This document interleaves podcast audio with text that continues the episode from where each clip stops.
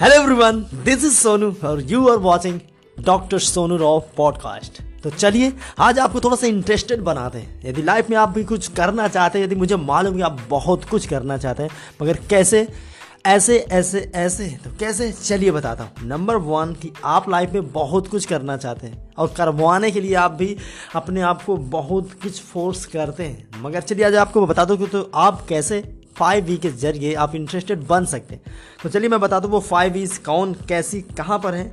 चलिए बताता हूँ। Number one energy yes you have energy you can better explain number two emotion आपके पास यदि इमोशन कनेक्ट करने की पावर नहीं है तो आप बेशक कुछ नहीं करने वाले हैं। और नंबर थ्री इंगेजमेंट जो सबसे बेटर होती है कि आपको कम्युनिकेटर बनाए रखती है कि आप इंगेज कर पाते हैं कि नहीं और नंबर फोर क्या?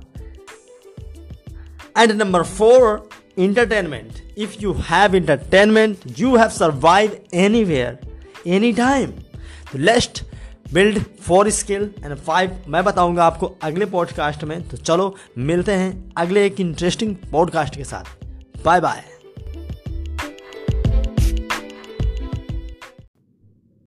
hello everyone this is Sonu and you are listening today is a gift वैसे आप एम्प्लॉय हैं? गवर्नमेंट एम्प्लॉय हैं या नॉन गवर्नमेंट एम्प्लॉय हैं? ये पॉडकास्ट आपके लिए है। कैसे? चलिए दे सुनाता हूँ।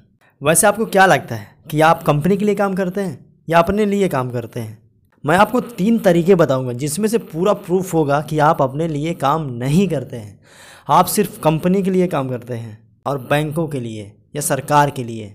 कैसे? नंबर वन आप कंपनी के लिए काम करते हैं।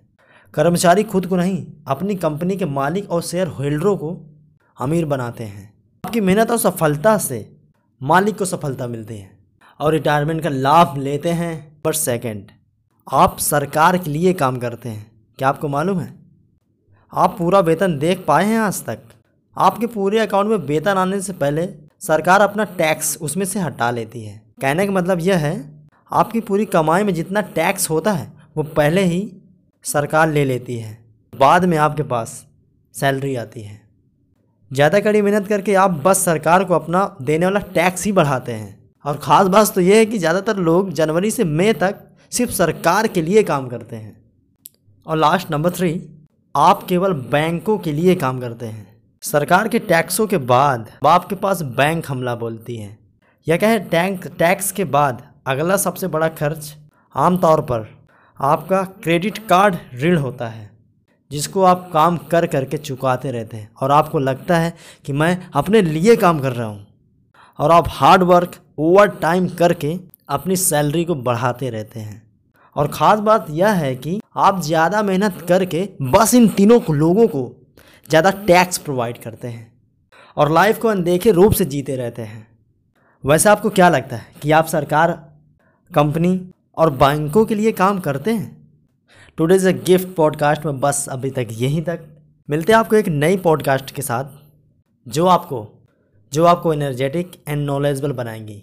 Bye bye meet you again and follow me.